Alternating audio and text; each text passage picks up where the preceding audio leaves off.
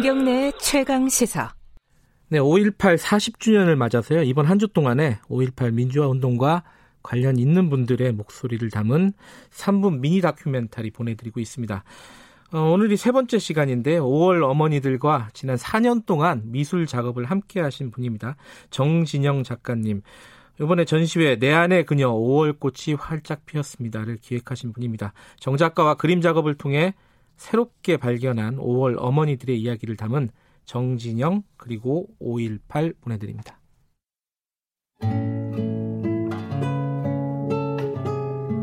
우와 세상에 윤삼내가 아니고 똑삼내요. 나비도 그리고 여름도 그리고 이건 우리 신랑이고 이러면 나고 너무하다. 내가 이러는데 자랑 안 하고 싶겠어요?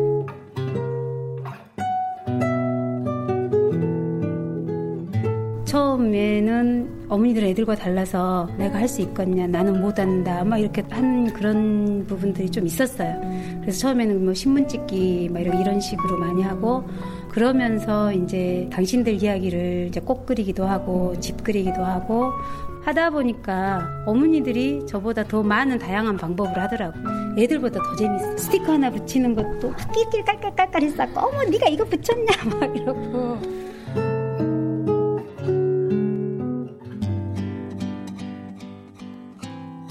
변화라는 게 예를 들어서 이제 저희들은 미대에 나오고 나는 전문 작가야라는 생각이 있어요. 작업은 안 하면서. 근데 어머니들을 보면서 어머니들은 당신 입으로는 내가 뭔 작가야, 나는 아무것도 모르지, 나는 소질도 없지 하면서도 당신 마음대로 이렇게 막 그리고 몰입을 정말 열정적으로 하세요. 그 수업 과정을 한번 보셔야 돼요. 그런 걸 보면서 부끄럽더라고요. 그래서 나도 가가지고 열심히 또 작업을 하게 되고 하다 보니까 다시 또 나도 이제 각성이 되고 해서. 그냥 여자, 저분들 안에 있는 당연하게 수순대로 이렇게 가서 아름답게 이쁘게 꾸미고 진행되고 이렇게 살아야 될 분인데 사실 전, 전에 이제 상처로 아픔으로 고슴도치처럼 당하기만 하고 이렇게 했던 굳어뒀던 그 안에 있던 것들을 저도 발견을 했잖아요. 수업하면서 마냥 열정 어린 그런 여자, 이걸 치료라고 하나? 저는 그렇게 안 보거든요. 오히려 저걸 보고 제가 치료가 됐다고 생각해요.